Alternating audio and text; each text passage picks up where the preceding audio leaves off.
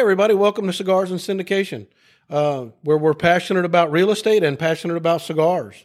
Uh, today, I think we've got a, a great topic uh, that that that Jay, my uh, co-host here, is an expert at, and uh, and we're going to pick his brain a little bit about how do you, how's the best or what is the best way to get started in real estate uh, while smoking a wonderful Davidoff Yamasa cigar.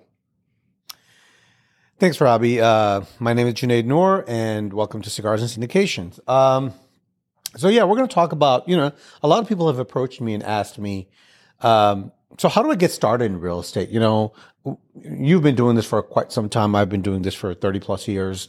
Um, you know, people who are just starting off, whether they're right out of college or they just saw a podcast and they think, you know, they feel that real estate is the way to go but how do we get started? Where do we start?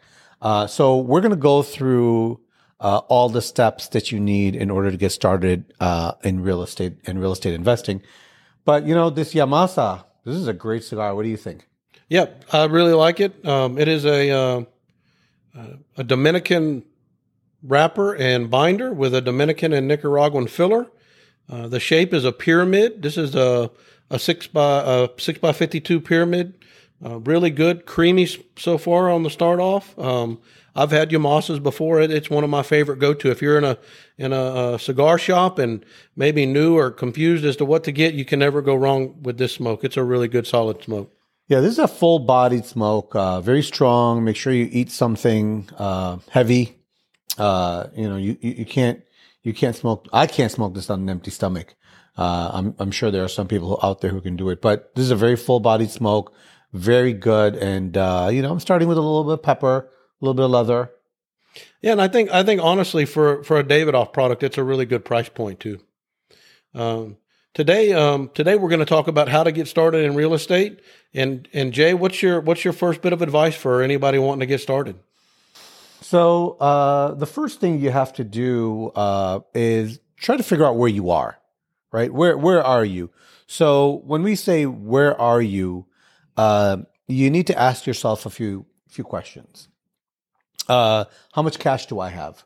Because real estate is cash dependent. Uh, there are some strategies where you can uh, buy real estate, which we can get in, we'll, which we will get into a little bit later, um, with very little cash. Um, but there is some some cash required. So cash is a big deal. Um, how much cash do you have? Um, the other questions that you want to ask is how's your credit? How much debt do you have? And we'll get into you know a little bit more detail in depth uh, into all of these. But the first thing you want to do is you want to figure out where are you in the cycle. Yeah, I mean, great points, and and I think you know it, it's just most important if this is something that that you're passionate about it like we are. Uh, you have to figure out where your starting point is, and and you know I think that um, there's a lot of people that want to get into real estate and they talk about it for years and talk about it for years. I know I personally waited, in my opinion, too long uh, to get started in real estate. Uh, so I think the sooner you have the the financial ability and the time and the credit, I think the best thing to do is get started, even at a small scale. Yeah, and then the other points that you need to ask yourself. So the first thing you need to ask yourself is, how much cash do I have? How much debt do I have? Um, what is your credit score? You need to know your credit score because your lenders are going to look at that. You need to know um, what um, uh, what are you what are you striving for? Are you are you trying to build wealth or do you need income? And then you need to go and pick a strategy, and we have a few different strategies that we're going to go through um, on this podcast. Okay, well, Jay, how much how much cash do you need to get started? So it depends on your strategy, right? Uh, there are, uh, so let's say you have, uh, and, and we'll go through all different variations of a strategy, right? From you only have a thousand dollars to you have a hundred thousand dollars. Okay. So let's say you have a thousand dollars uh, saved up. Uh, you could do something as simple as go and buy a REIT. So before we before we get into buying, let's back up a little bit. The first thing I would do is I look at my cash situation, how much do I have saved up, and then look at your debt. Now, if you have credit cards that are outstanding, that you're paying monthly payments are, you're paying minimum payments are at, you know, 20, 22, 23% interest, it's really not ideal. It's actually counterproductive to start finding, looking for investments when you're paying debt at 22 and 23% uh, interest on your credit cards. So the first thing I would recommend is if you have cash, get rid of those credit cards. Uh, there are a lot of different ways of doing that. Uh, you can pick, uh, you know, the the lowest balance credit card you have and start paying that off faster with higher with more principal while you're still paying minimum payments on the other ones or you can set aside a bunch of cash where you're paying everything down equally every month uh, and you know you can you can go and google strategies for paying down credit cards but your debt is the first thing that you got to get rid of not only because it's going to hamper you down and you know just mathematically it doesn't work right?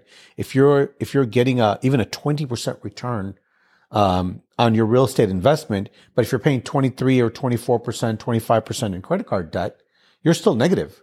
So mathematically it doesn't work. No i think that's brilliant. I think um, i think you should be as debt free as you can possibly get. And and and that money that you save up should be extra money. It should be money that you have to lose in the event that that you come across a bad deal.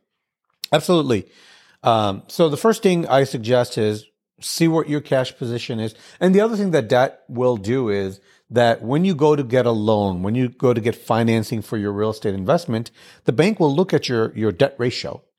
How much debt you have versus how much income you make. And if your debt is too high, uh, they're not going to give you financing. You won't be able to get any financing.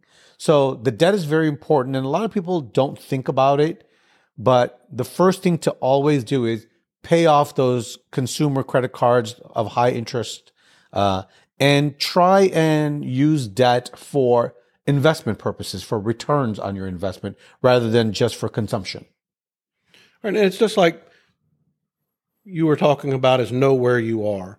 And if you're beginning and, and, and maybe a younger uh, investor and just wanting to get started in real estate, uh, I know Jay's mentioned that one way to do it is you actually you buy the house to flip it, but you actually live in it. And there's some homestead exemptions and other things that that you can take advantage of. Yeah, that's called house hacking, and uh, we'll get into that in a little bit more detail. Uh, but the first thing that they could do is let's assume now that you know you've you've put down your you, you've written down your plan, right? This is how much cash I have. This is my debt. Paid down my debt uh, for your credit cards and things like that. Now, I can understand if you have a mortgage or if you have a car loan, you know, but uh, you've paid down your credit card debt. Uh, you figured out whether you want income or you want growth. And now you are sitting there trying to figure out a strategy. You know, I have this much money. I need to do something with this and I want to be into real estate. So the first thing you can do is if you have very little money, is you can go and buy a REIT. So a REIT is a real estate investment trust. And it's basically you can go and buy, it's like buying stocks, but you buy, uh, uh, you buy shares into in a mutual fund that owns a lot of real estate. The good thing with the REIT is that it's very liquid. So you can, if you need money for an emergency, you can go ahead and sell those shares back to, you can buy them from Fidelity or any one of the brokerage houses. They have a, a lot of different REITs. Um, they're very liquid. Um, the downside with the REIT is, is that it could be complicated, right? So which REIT? There are so many of them out there. There's, you know, office space REITs and apartment complex REITs and geographically uh, diverse REITs and uh, asset class diverse REITs. So that's where you'll have to do a little bit of homework and figure out what strategy best suits you, which REIT you want to get into. And you know, I know some people who did very well in REITs over the last few years. Well, and, and if you don't know anybody in the business and, and you aren't familiar with with what you're doing, it's probably a good way to get started. I mean, I think that they're the REITs are very well written to protect the investors. Um, it even limits the amount of money that the um, that the REITs can make. Um, so I think it's probably a really good, safe first step. Yeah, uh, absolutely. Uh, the other thing that people can also do is um, these uh, real estate platforms, these crowdfunding platforms that have come up over the last um, five years, six years or so, um, like Fundrise and Realty Mogul. Um, a lot of them have very low um, investment criteria. So, you know, you can start with something as low as a thousand dollars. Uh, the the only issue with those is that um, it may not be liquid. So you put a thousand dollars in into a deal where it's a uh, multifamily property, and you may have a hold for five years. So if you need that money out, you might not be able to take it out. Right. So you need to read the ins and outs of those and, and, and understand that you might not have access to your money for, for quite a while. So again, make sure that, that that money is expendable and you don't need it for your for your mortgage or your car payment. Right. And that's that's one of the other points that I was uh I wanted to get back to um in in in trying to figure out where you are is that make sure you have cash reserves for any emergencies right? You don't want to put money into, let's say you even put into a stock market and the stock market is liquid. REITs are liquid. But what happens if the stocks fall? Uh, they've been falling all, you know, since last year. So what happens if the stock falls? Then you're going to have to take a loss in order to take your money back out if you need it for an emergency. So you always want to have an emergency reserve of cash um, for unforeseen circumstances. Well, and you you had mentioned time, and and for me, I think this is a big decision maker when you get started. Is is how much time do you want to dedicate? Do you have time to dedicate to to real estate? Absolutely, and that's one of uh, one of those critical uh, questions that you ask yourself, right? You don't necessarily have to quit your full time job. You can. I know people personally who have had full time jobs and they started buying houses and they started renovating those houses and then renting them house, uh, renting them out. And uh, this person actually was a project manager for a tech company, and he went from one house as he was a full time employee to about 25 houses. And once he got to 25 houses, he quit his full time job. And now he's full time just managing his own houses. So it's possible what do you think his time frame? When? How long did it take him to get to twenty five houses? That's a lot of people don't. They they see these people and they meet them and they have twenty five houses and and they got to quit their full time job. But he sacrificed. You know, he had his full time job. Still had to deal with tenants and leaks and ACs going out. Uh, and and how long do you think it took him to get to twenty five? So real estate is a long term strategy. It is not get rich quick. It is all long term. And some of the other strategies that we will go through, but they're all long term. So uh, I'll tell you uh, uh, a uh, a calculation. If you ever read any of the books by Mohnish Pabrai, he's a he's a he's a stock investor, and uh, he's got a bunch of YouTube videos. Uh, but so he came up with this calculation, and so I'm just quoting what he had said, which I thought was fascinating, and it's really intuitive. But you don't realize it until you actually think about it. So he said, look, seven seven days a week, 24 hours a day. That's 168 hours that you have in the week. Take out 80 hours. I'm sorry, take out 40 hours for work. Take out 40 hours for sleep. Eight hours a day for work, eight hours a night for sleeping. Okay. Take out another four hours a day for miscellaneous commute time, this, that, and the other. And then take out another 20 hours for entertainment, for working out, for relaxed time, whatever. After all that is done, you still have 40 hours a week. So you still have enough time to do one more full time job. Yeah, that's very interesting. And, and and it is, it's time management. It's how much time do you want to dedicate? What do you want to give up? Because when you're working, you're not doing something fun, you're not doing something with your family, and you know, you have to figure out what's important for you.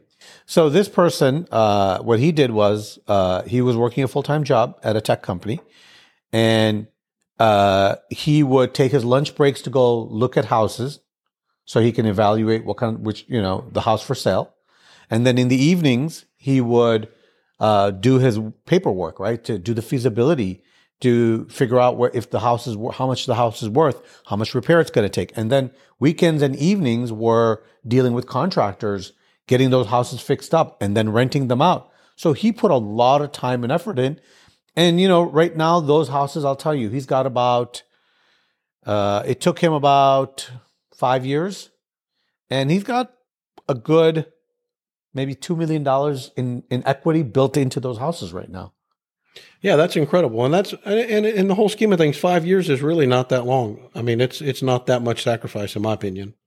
It's not if you're willing to work full time and do another full time job. And so it takes time to do these things. And one of those questions that you need to ask yourself is how much time do I have? If you don't have a lot of time and you don't want to give up your time to build this wealth, then maybe the REIT is the way to go. Right. Do the REIT or the crowdfunding or something like that where you can be a passive investor and, and not put forth the time and effort.